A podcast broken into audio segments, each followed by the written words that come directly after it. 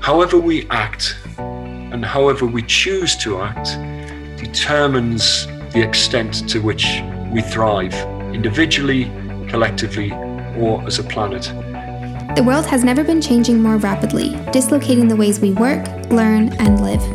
On the Learning Future podcast, we discuss the knowledge, skills, and dispositions we all need for our learning future, exploring insights with world class educators, researchers, policymakers, and leaders from across industries and across the world. Hello, everyone, and welcome to the Learning Future podcast. I'm your host, Luca Parry, and today it's my delight to be speaking with Ross Hall. Ross is a strategist with a fixation on transforming education into thriving learning ecosystems. He is currently a co lead of the Learning Societies portfolio with the Jacobs Foundation and is based in Zurich, Switzerland, in Europe. He's also co founder of the Weaving Lab that is focused on advancing the leadership practices that are prerequisites to create and sustain learning ecosystems. There's a whole range of things we're going to cover today. I'm very excited to have you on the podcast. Thank you, Ross. Thanks very much for having me, Luca. So let's just start with something you've learned recently. Uh, that's a big question. I think I, I, um, I, would. It's difficult to know where to start there, but I, and I wouldn't even say that I have learned this absolutely, but I am learning very rapidly about this challenge of applying evidence into the implementation of policies or, or in support of the implementation of policies, mm. which contribute to the creation of thriving learning ecosystems. So that kind of connection between evidence, policy, and thriving learning ecosystems is a space that I'm currently embroiled in. Oh, fantastic. Uh, I'm excited to unpick some of those threads with you. At the, let's start with the, one of the big ideas that you speak about through the different work and the roles that you play um, across a portfolio of different projects. Uh, you know, why learning ecosystems and a thriving learning ecosystem? You know, where is it that we are now, and what do you mean when you when you use that kind of language? Mm. Well, it's a, it's a deliberate use of language um, in a way to provoke people to see and think about existing education systems differently. Um, mm. You know, there is that sort of very, um, in a way, overdone concept of we need to shift mindsets in order to shift systems, which I fundamentally believe in. And it seems to me that a pre, as a way of shifting mindsets, it feels like the use of language and narratives is, and shifting dialogue is really mm. important. So this term learning ecosystem is used deliberately to invoke a much more organic sense of the system than most conceptions of the education system would contain. So, when you ask people typically to talk about education systems, they'll start to talk about uh, policies, assessments, incentives, um, reporting lines, buildings, mm. technology, mm. all the stuff that seems to exist out there, somewhere out there. And I think in many people's minds, the system is somewhere out there. But the idea of the learning ecosystem hopefully brings to life something which is much less of a machine, an, an inert machine, which is that um, education system concept, something which is much more organic, something mm. which is much more human, something which is much more about the relationships between people than it is about the mechanisms in the system. So the idea of the learning ecosystem is um, very much about diverse actors working together and learning together, um, adapting together and evolving together mm. in a very organic way to provide diverse range of learning experiences and environments for everybody in the system so that everybody in the system has the best chance they can to develop a very wide range of knowledge, skills, attitudes, values, beliefs, perspectives, attitudes, ways of being in the world, things that are prerequisites uh, to thriving together. So the emphasis here is on the organic nature of the system, the mm. humanness of the mm. system, and on the diversity of people and experiences in the system. And that's essentially the idea behind learning ecosystem. I, I love, well, I love all language. I love that, you know, one, one of my favorite quotes by Norman Fairclough, you know, consciousness is the first step towards emancipation. And he founded critical discourse analysis, you know, it's a bit nerdy, but the idea of like what what is the power that's woven into the words we use, and so of course as human beings, um, at least since the cognitive revolution seventy thousand years ago, you know we've been using this language to try to understand our world, and so I am really taken by even the way that you've described this, um, and it's it's quite similarly the case. I think you know we Santiago uh, Rincon Gallardo, for example, uh, we ha- had here on this podcast, you know, a few months ago, the idea of moving from the grammar of schooling to the language of learning was something that he shared. Um, mm. And, you know, even Sir Ken talking about how do we think about, you know, the organic metaphor. He wasn't using the word, the kind of learning ecosystem idea, as far as I can recall. But this really fascinating way of thinking, yeah, how do we, how do we get over the kind of cogs, whistles, and levers that we all hear and, and, you know I still use you know what's the lever that we pull you know the mechanistic conception of a human system which is what education systems are and move to the idea of the organic and that means our language shifts you know so as you've said you know evolution adaptation uh, you know the idea of conditions and features of systems as opposed to a policy that's intersecting um, I'd love for you to expand a bit on this idea of evidence because one thing um, you know, again, we've had Valerie Hannon on the same podcast, and she speaks, you know, quite a lot about learning ecosystems also. How do we ensure that they're rigorous? Because there is, I think, a fear here, uh, and it's a valid one, that this is all just fancy words. Like, what actually changes, Ross? You know, if sure, we can just relabel the brochure. Like, how do we move from kind of mental model into meaningful change? And how do you bring in, as, as you spoke about in your opening, the evidence piece to this? How do we make this a rigorous learning ecosystem as opposed to one, you know, which might be a laissez-faire reflection um, or a fear that some educationalists and policymakers may have, um, and parents, you know, about the kind of emerging mainstream of progressive education?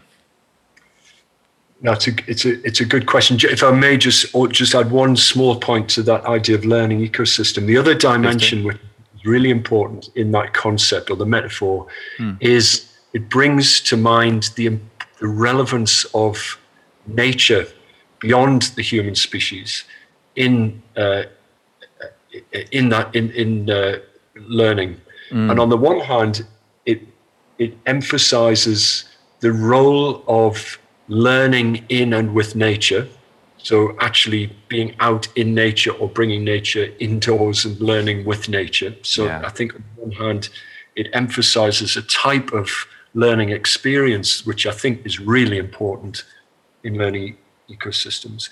And it also points to the function of the system as, as a system which should be serving nature as well as humans, as well as individuals. So mm. it's hmm. really emphasizing that idea of serving personal well-being, collective well-being, and planetary well-being together, what you might think of as universal well-being or mm. what I would usually call thriving. So again, just to emphasize that. Um, in regard to that question about evidence and what changes, um, you know, if you look at existing change programs, there is often a lack of robust evidence as to what's actually working. Um, there, as a result of that, there's often a lot of investment of time and uh, money and, and, and, other energy mm. into trying to implement things which may not work uh, or that just don't have the evidence to show that they are working. And it seems to, to me that um, although it's easy to get carried away with evidence and and it's very also very easy to ignore promising projects that don't yet have evidence it seems to me that it's really important that we can point to evidence that says, yes, this is working, or no, this isn't working Mm. in everything we do, Yeah. whether that's lifting, um, uh, whether if, whether that's working with an individual student, so to have evidence of what's working for this student, all the way back to the system of does a certain policy um, work in practice. Yeah. And then, and in between that, you've got all those other steps, which is around saying, well, how do you get a policy into practice? How does a policy, which is, how does that process of conceiving of a policy change Yeah. all the way through those steps of getting that policy approved and then implementing that policy, how does that ultimately shift the learning experience and the learning outcomes of people? Um, is often not evidenced, Yeah. and that process is often broken. And the thing that I'm currently working on is trying to figure out well, how can you, how can and should we apply evidence to those different phases in that cycle in order to optimize the chances that a policy change can actually result in a shift in learning outcomes? Hmm. That's great, Ross. I, I think what's really clear in your explanation there is that evidence gathering is an ongoing process. You know, often I think there's this idea when people talk about evidence based policy or evidence based practice that it therefore is based on something that's worked before. And I think what's interesting if we kind of move into the world of wicked problems, which there are many at the moment, and particularly in education, many of the challenges, of course, are not simple. It's not input output program logic solved. You know, it's because it's because of the human factor. You know, like the the beautiful, you know, dy- dynamism that exists in all the schools and every teacher and educator and parent would talk to. Um, so that idea of you know evidence, impact, monitoring, evaluation, the feedback loop being really tight in some ways. And I mean, I, I know that this speaks to some of your previous work. You know, Ashoka, for example, around you know how do you be an impact-led entrepreneur or social entrepreneur, for example. Um, yeah, how do you solve social challenges in a way where you're learning consistently? So, yeah, I. uh, What if you What have you noticed about the kind of keeping the distance between, you know, we're doing a three-year pilot, for example, of a policy, and then you get to the end and you say, well, it didn't work really that well, or it worked in some ways, but not others. How do we shorten that? How do we move to the prototyping kind of conception? Is that is that helpful to do that? You know, what, what's your reflection here? I, I definitely think we need to be doing this. And there's a whole debate in which I'm not an expert at all around the use of random randomized control trials and whether we could actually implement new models of of testing which take much shorter cycles. Um, and by the way, I'm not uh, advocating nor objecting to the use of randomized control trials here because I think they have a place at Yeah. certain times but there is a challenge there. It, there's an ethical challenge, there's a time challenge, there's a cost challenge, etc. So I definitely think we need to have uh, find uh, quicker and cheaper ways of gathering and synthesizing and then applying evidence in ways that allow for this kind of iterative approach to system change instead of throwing everything into one huge project and hoping that it all works out at the end after three or 10 years. We have to be able to iterate. And there are clearly um, challenges uh, with this. There are procedural challenges like how do you actually go about doing this? What are the processes that you could adopt in order to um, generate and synthesize and apply evidence in an iterative manner? But again, there's also, I think, a bit of a mindset challenge here. By the way, there's also a funding challenge, uh, Yeah. which is which does add cost to projects. And having worked with a lot of social entrepreneurs, I know that can be really difficult. Having having been a social entrepreneur or run a social entrepreneurial organization, Yes. that's a real challenge. Is you know finding the funding to do this. So we have to address those challenges. But there is a mindset challenge. There's a mindset which seems to be that um, uh, there seems to be a, a, bit of resistance to the idea of evidence in some quarters, I think. Um, in part, perhaps, because many of us invest not only our careers in our work, but we attach our identities to our work in many ways. Yeah. we get really connected emotionally. And the idea of um, proving that yeah. our investment is not being worthwhile. In other words, you know, proving that in a way our identity is faulty is a very painful idea for a wow. lot of people. So we, I think, need to somehow make the idea of generating, translating, and applying evidence just more uh, democratic, for want of a better word, more hmm. participatory, mm. more mm. something that everybody can understand and participate in. I think that's a really critical part of this puzzle. Oh, I, I love that, and I, that piece around identity in particular, Ross, is just it's quite fascinating because as we walk into this ever faster evolving world in all the different directions, converging exponential technology, for example, shifting worlds of work, future of work, um, you know, significant existential challenges, um, climate change, biodiversity loss, etc You know, it does seem to me that all of us will need to reinvent ourselves many, many times over. Um, and actually, Heather McGowan, who was on this podcast, I think second episode actually, um, spoke about the need to actually dissolve your identity to rebuild another. And so the idea of even being a teacher, and you know, what's interesting about education, of course, is theoretically we all have the same amount of time, you know, and yet we know that some teachers actually add are more impactful than others. So the question is, what are those practices, and then how do I, as a teacher? I mean, I think back to when I was in a classroom and in a school, and you know, I cringe, to be frank, about some of the practices. um, you know, so the idea of really bringing in that evidence, but also holding space for adaptation and innovation um, within that also. Um, do you want to respond to it's that? Because I have another question about weaving, which well, I really want to go to after.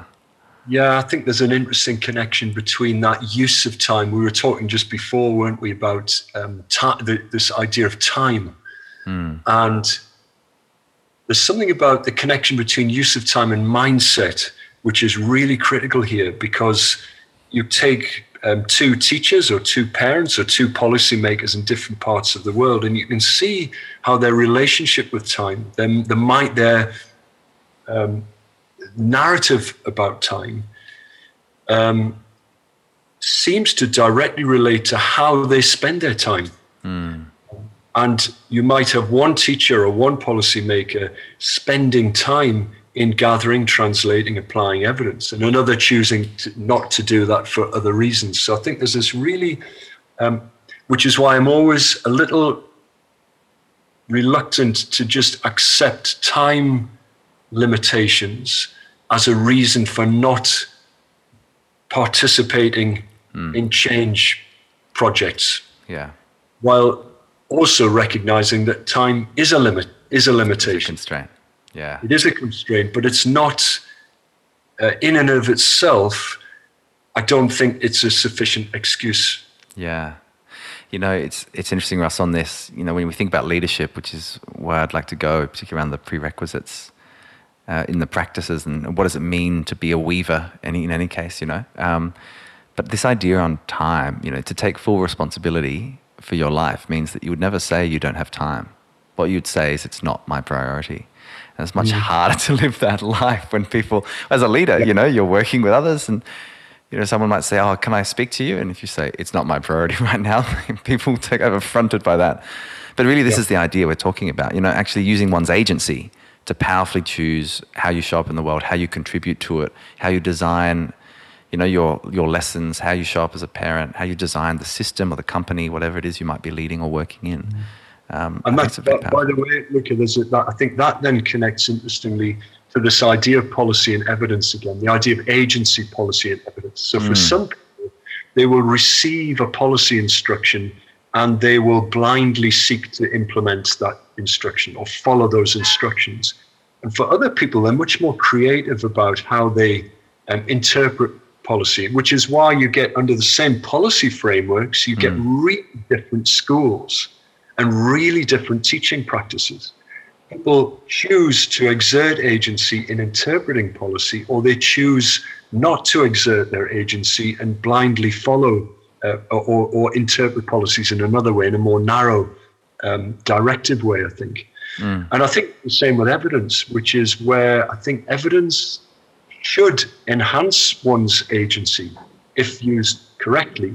But I think for some people, there's a sense that if the evidence says something, then I need to be entirely directed and uh, my actions need to be determined by that evidence. And I don't think that's the invitation here. I think the invitation here is to use evidence to inform our agency mm. as opposed to instruct our actions.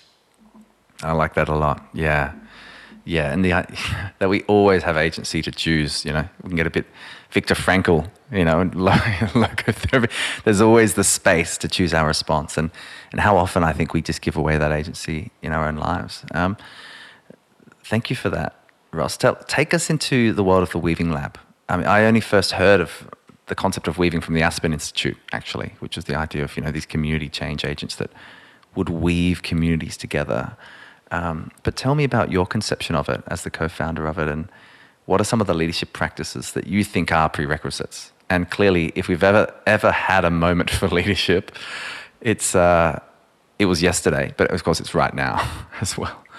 Uh, yeah, no, I fully agree. I mean, it's in a way just a, a, a precursor is to say that this is an umbrella term for actually many leadership practices. I'll give, I'll, I'll share right. some examples, but I think it's important to see it as an umbrella term, not as a, a very hard and fast uh, single fixed. capability.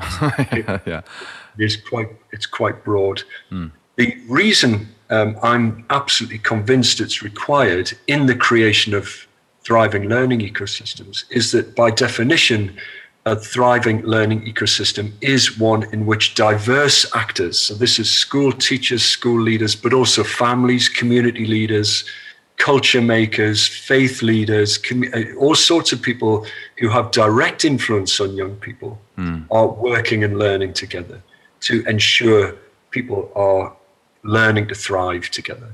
And of course, then you've got in the second line, you've got the policymakers and teaching unions and teacher training institutions and auditors and administrators and media and funders and researchers and on and on goes the list. Yeah.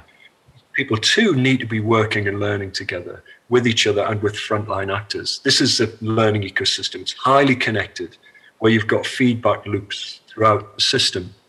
In order to create those trusted relationships and feedback loops, which are prerequisites to a learning ecosystem, that needs you need to have people who are paying attention to the creation of those trusted relationships and feedback loops.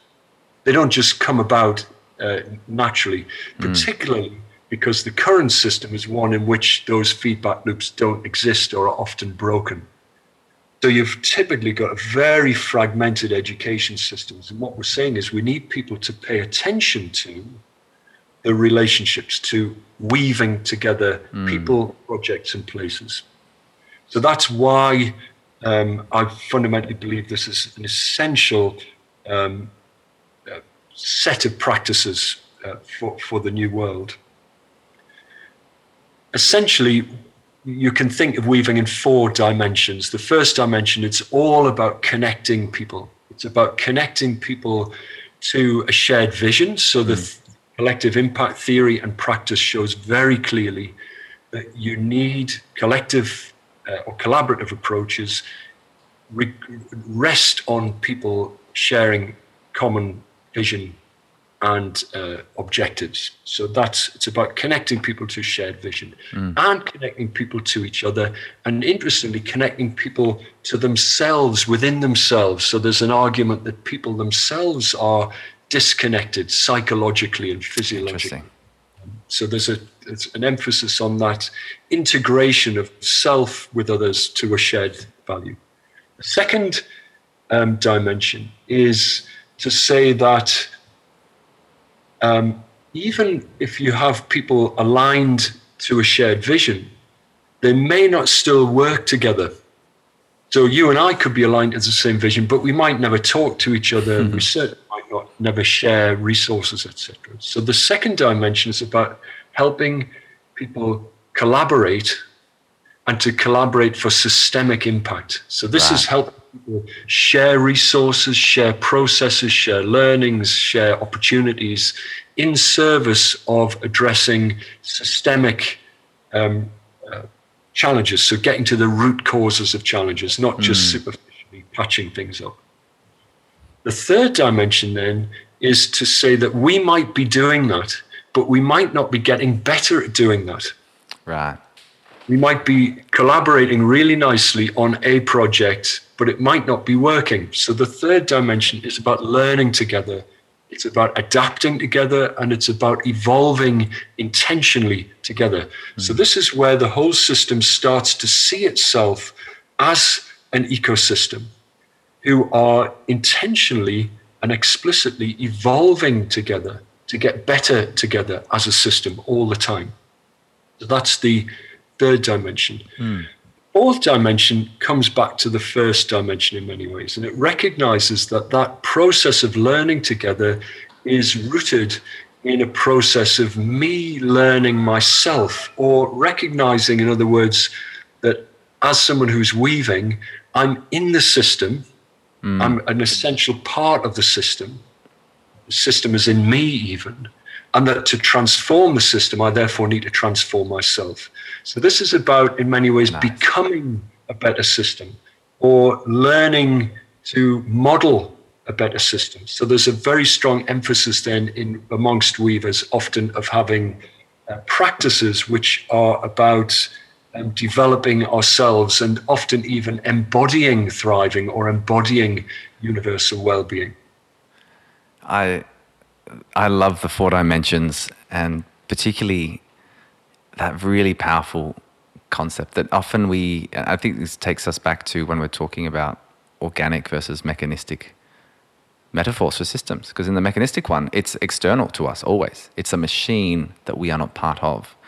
And yet within the kind of learning ecosystem conception, we are by default the system itself. Um, as a colleague of mine, Tony Mackay, would say, you know, we are the people we have been waiting for so often, you know, and no one is coming to save us. Uh, we must save ourselves. And that's an incredibly exciting opportunity and actually also a weight and a responsibility that we all have. Um, this, By the way, it's, yeah. it's, a scary opportunity, though, isn't it? I mean, this again comes no, back. Very much so. Yeah for a lot of people, this is a really scary prospect, or it's just not really understood. It sounds a little bit far out or a bit new age for a lot of people. Yeah. And this is the challenges is we need to find bridging language to invite people into this way of seeing themselves in the system and recognizing that they are the system and that they need to become mm. the system. And of course, people like Otto Scharmer and others yeah, are making brilliant strides at making this more accessible. And you can start to feel there are more people undertaking meditative practices, etc. So it feels like the train is moving, mm. uh, but we still have a lot of work to do to make it accessible. I think. Yeah, that's that's a great point. I mean, the language piece does matter. I mean, I I know Ashoka I think uses change makers, for example, as their language. You know, and the idea there is everyone is a leader. Uh, you know, and I love Jane Goodall's words on this. You know, we make an impact every day. We have to choose the impact we make. You know, we kind of just give that all away at some level um, because it is a responsibility to hold, as you say. It's very scary. Um, I'd love, I mean, the thing that I'm often buoyed by is seeing young people and their passion and their sense of collective responsibility as they often now take to the streets around different issues as one way of, of saying we are discontent with the direction that our world is taking. So, I mean, I think that's looking at agency, um, you know, quite obviously. Um, I'd love for you to take us into the future, Ross. Um, if this is done, if, the, if, we, if we all take responsibility and, and are able to kind of shift towards this idea of thriving learning ecosystems, you know, what does the world look like for schools, universities, and for companies and societies, I suppose. You know, in, in 15 years' time from now, when we've got the toddler that's graduating, you know, in the hopefully a mask free graduation ceremony. Um, what do you think? What, you know, what is your what's your kind of foresight into that world? Yeah, uh, it's it's more of a dream than a foresight. I think. That's fine. I mean, maybe I'm just feeling a bit pessimistic today. but, um, but the, I mean, the starting point I think would be a world in which there's a much uh, a much expanded awareness of ourselves in and with everything else in the world. So, in other words, a, a complete acceptance of our interdependence. Mm. Um, and coupled with that, I think a much expanded awareness that in order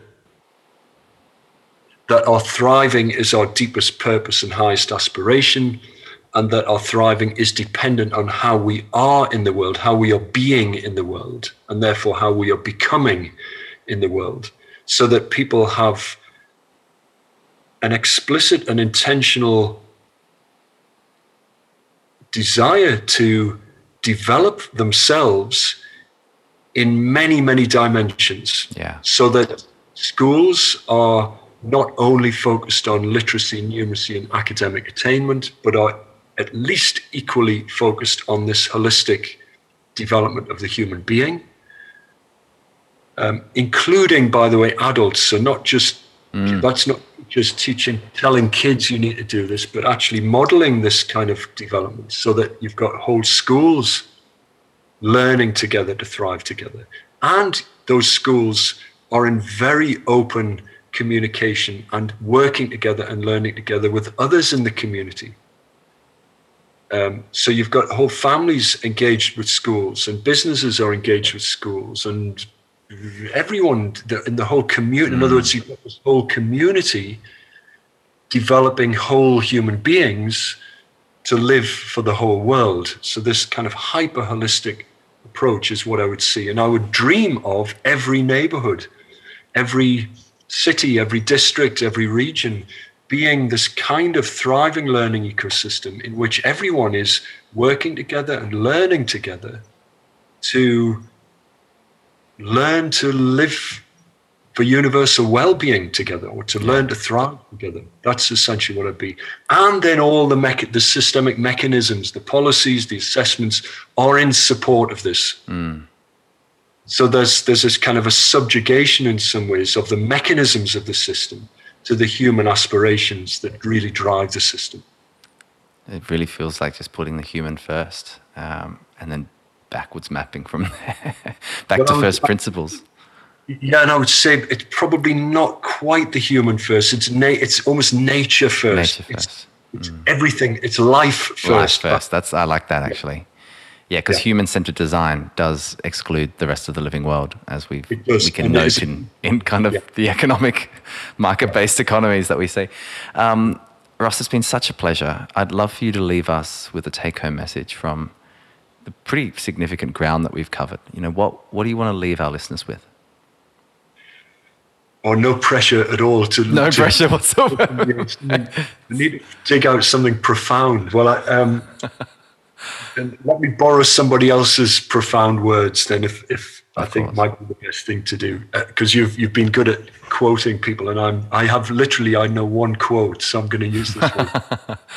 But um, it's it is actually my favorite quote and it's uh, Alan Watts said we are this universe and we are creating it at every moment.